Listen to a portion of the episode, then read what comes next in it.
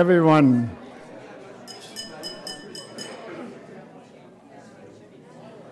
True to true to form, uh, we're starting the session right on time. Uh, welcome to SACPA. My name is uh, Knut Peterson, and I'm uh, going to try and moderate this session today. Uh, before we get started, I would ask you to uh, turn your cell phones on silent. That enhances the quality of the session. And I would ask that you put $14 in a bowl at each table if you're planning to eat. If you're just having coffee, $2 will do. Uh, I'm pretty new at this, so I'm going to have to re- read a little bit. Uh, so the format is, as usual, is uh, 25 minutes of presentation uh, and five minutes for me to introduce things. And then we uh, have lunch. I'm not sure, sure what we're having for lunch today. Do you know, Penny? Shepherd's pie. Shepherd's pie. All right. Sounds good. Uh, let me introduce you to, uh, to our speaker today. Rudy Regier is the owner and president of a local uh, renewable energy uh, options for your houses. So you can heat your houses for free, you can uh, heat your water for free, all those good things that comes with uh, spending a, little bit of money and to start out with.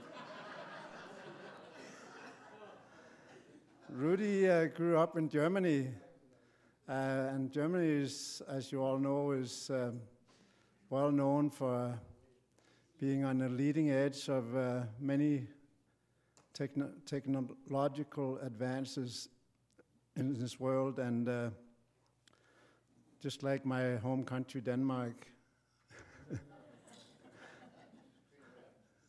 There's a lot of Germans that wish they could be Danes, but li- likewise, there's a few Danes that would like to be Germans, so it's all, all even.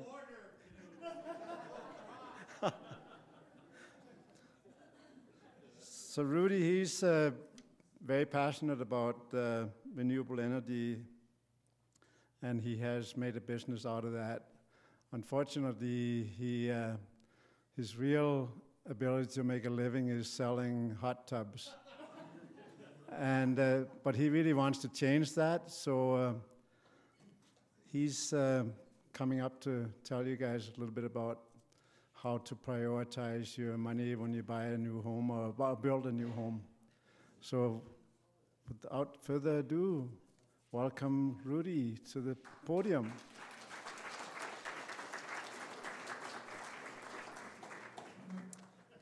Thank you, Mr. Knut. Um, yeah, my name is Rudy Regier.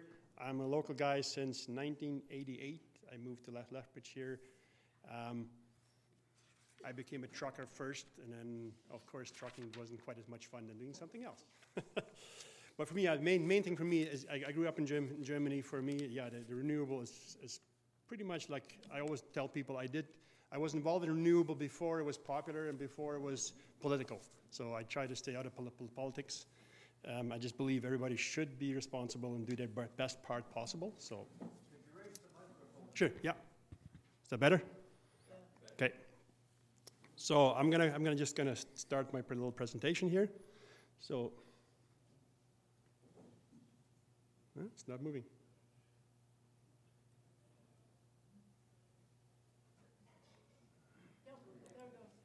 Oh, did I, did I go, go too, too, too many times now?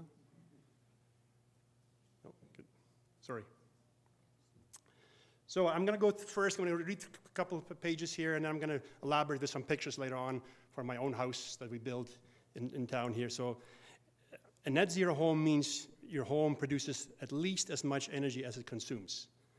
Um, this is possible through use of multiple sources of renewable energy. The most important for me, obviously, is geothermal and solar.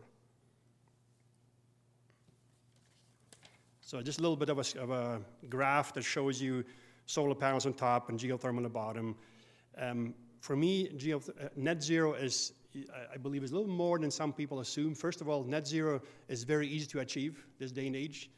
Um, if you have money, put just a pile of solar panels on the roof and you're net zero, so to speak, right? For me, it's obviously, and I'm going to talk more about later on about how to start getting to net zero without just putting a pile of money on the roof on the solar panels. I have uh, heard quite a few people that went net zero by putting baseboard heaters on it, and it's okay, but in reality, you just, you just say producing more power and, and baseboard heaters are not very efficient, but it's still net zero. So a lot of people, they, they kind of, first it comes into their mind going net zero, they believe we have to be in the woods somewhere, small little cabin.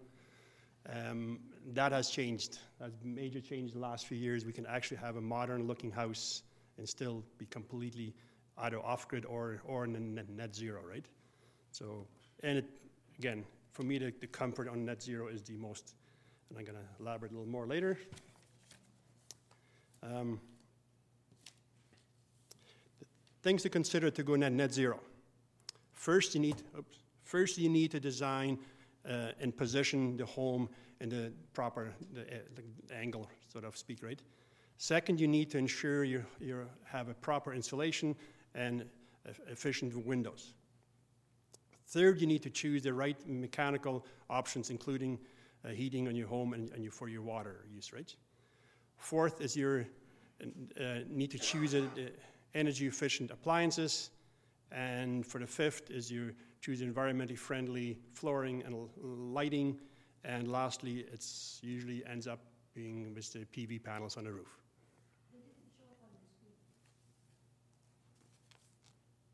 Really? Oh, sorry. I have to go one at a time.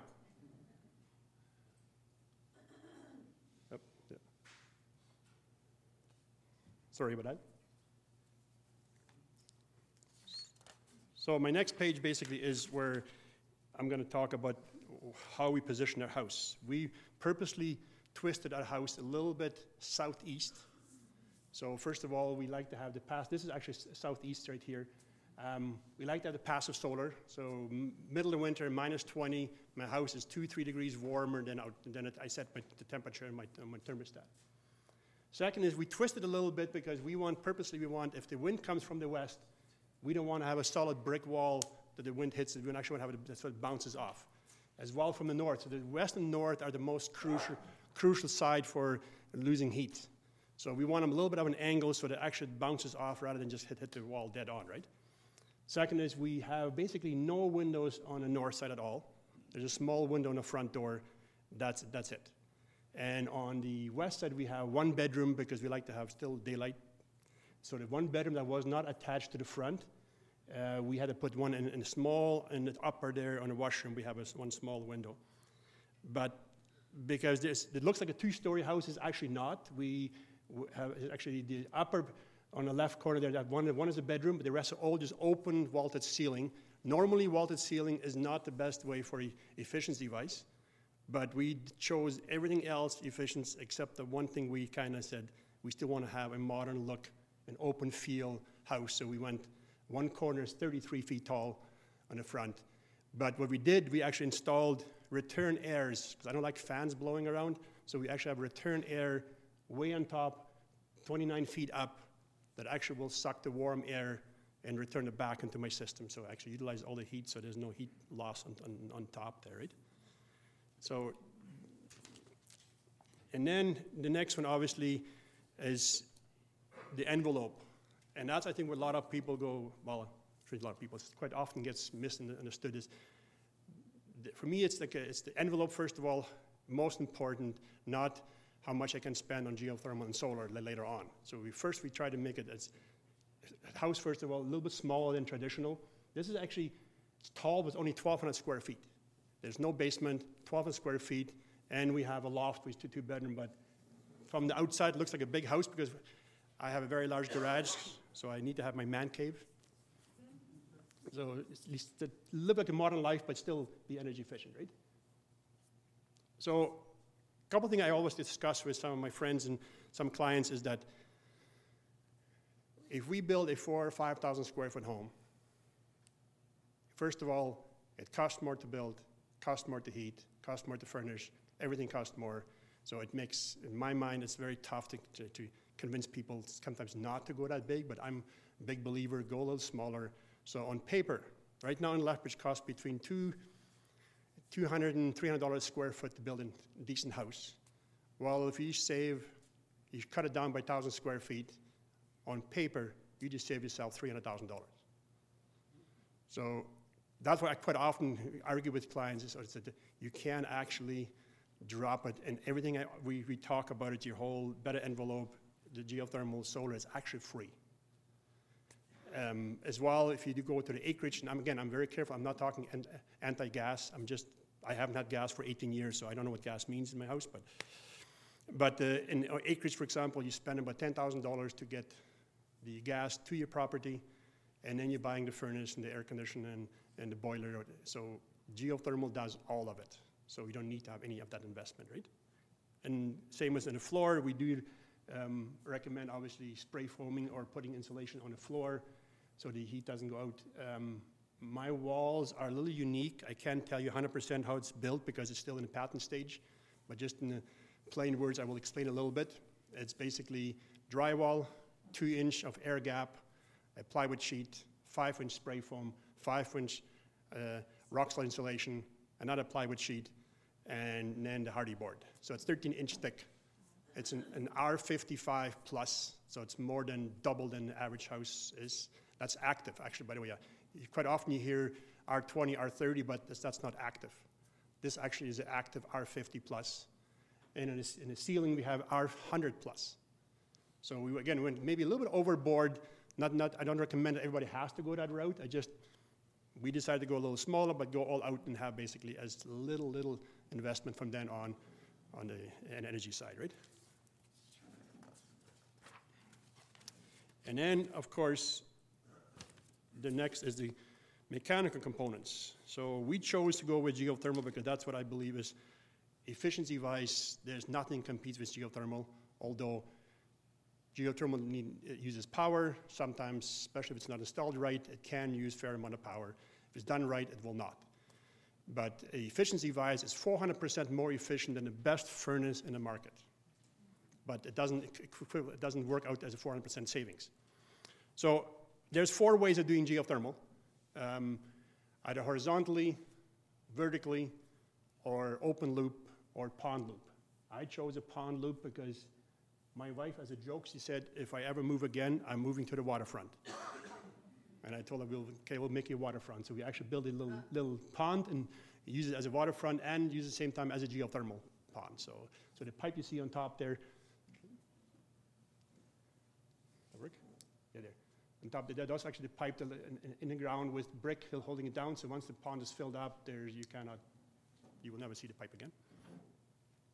And basically what it does in a very plain word, I'm not going to go into a lot of detail how geothermal works, but in the plain words is if you take a jug of water and you put it in your fridge, we always talk about the, the fridge cools the water off.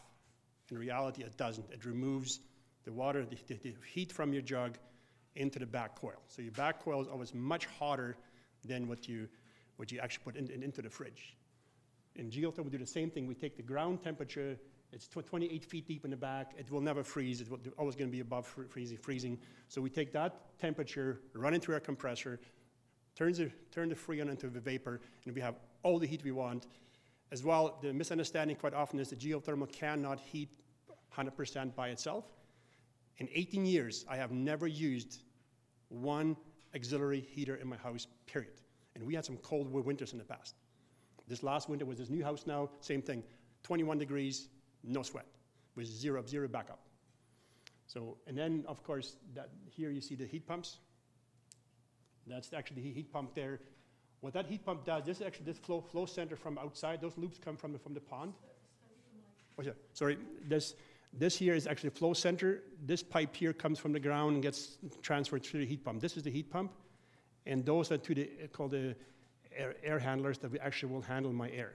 But what this compressor does, it's actually the first compressor installed in Western Canada, variable speed compressor that actually will rev up as the need is there, but it does all. It does my, it heats my garage in floor, it heats my swim spa, and it heats my downstairs, the main floor and the up floor all in one system. So I don't need no boiler, no air conditioner, no furnace, all does in one system.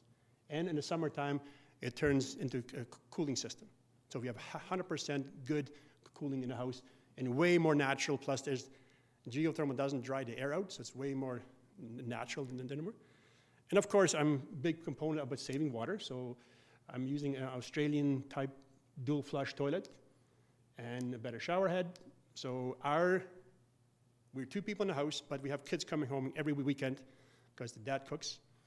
And so, but we use every six weeks, we use 1,800 gallons of water.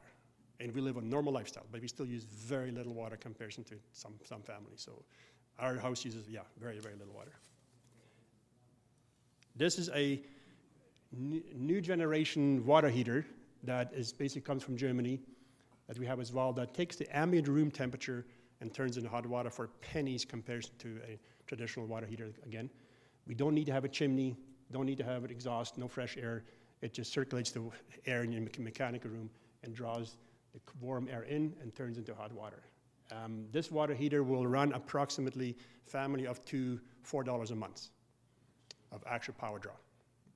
So that would be incorporated as well. So it's an 80 gallon tank, so it actually is a lot of water and you can yeah, just very, very economical to, to, offset because years ago when we did the net zero homes, we didn't have this option, so we had to run an electric tank.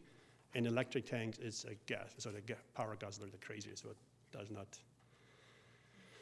And then, of course, energy efficient appliances. Um, I'm not going to promote the company I bought for, but we went and researched like crazy to see what was, who was the best out there and could give me the least amount. Um, just for example, our stoves have a clock built in, but the clock at 11 o'clock shuts off it disappears. So there's no, it's very minimal draw, but still everything shuts off. The dishwasher, for example, when it's done, it actually pops open, open a little bit with a little clip there and lets it dry with the air instead of having dryer inside it. So a lot of little things they do to make it more, more efficient, right? And then, of course, flooring we went with quite a bit with cork flooring, stuff like that. Um, everything is LED lights. There's not a single bulb in the house that's not LED lights. Um, we went as well with a new new style um, wireless switches. So we saved ourselves miles and miles of wires going because none of the switches in the house have a wire going to it. It's all just Bluetooth communication. So there's no way way less wires going into the house like that, right? So.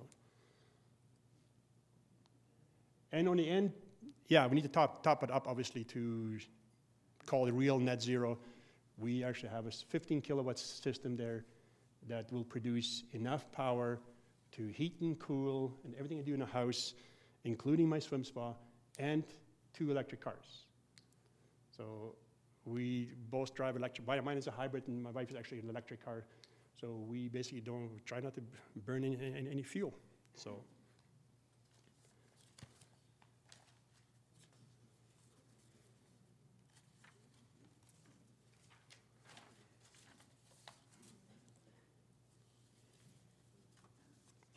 So a few benefits that is, um, now I have to remember to click here. First of all, a net zero home slash geothermal home is more comfortable because the air is um, it's a cleaner, cleaner air because if you have an airtight home, you don't have all the junk coming from, from outside. Carbon monoxide because my house, our home, net zero homes usually don't have gas coming in um, increase in value, value of your house because it's still early stage because some people don't appreciate the product yet, but it's coming every year. We see more and more people understand that this makes sense to go that route. Um, obviously, your bills are basically disappearing. Um, my bill, we're estimating, going to be about $40 a month because I still pay some line charges I can't get rid of at the moment, but I have nothing else to, to pay for. Um, and we obviously the greenhouse gas emission is very important. And um, I always believe that I'm doing my part to do as little as possible for the footprint of, it. So, little shout, sh- shout out here, here to some people in, in here that actually went with um, some solar way before the grants came out. So they actually chose to go for it be, before the grants. And this is just a little graph from them that they sent to me to show people how important it is to go and be. They've been from six years now, I believe, right? Six, seven years? Six years, yeah. They have produced about 108% of their of their power consumption in, in, the house. I just need to convince them yet to go to geothermal, and then they can go all the way to net zero. but on, on, on, a, on, a, power side, they are net zero for a long time. So basically, to, to, wrap it up a little bit, for me, it is, I've been doing it for a long time. I like it, that people are following us more and more and actually buying into the concept. We have quite a few companies in town who are focusing more and more on solar and all kinds of stuff, so we're not the only ones in town doing it.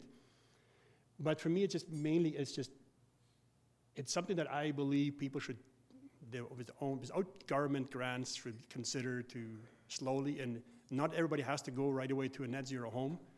We can show people how a lot of small stuff can be done to slowly moving towards that. For us was just, we had a dream of doing it and actually um, live what we preach. We've been, I had geothermal in my previous house for since uh, 2002. I put geothermal in here.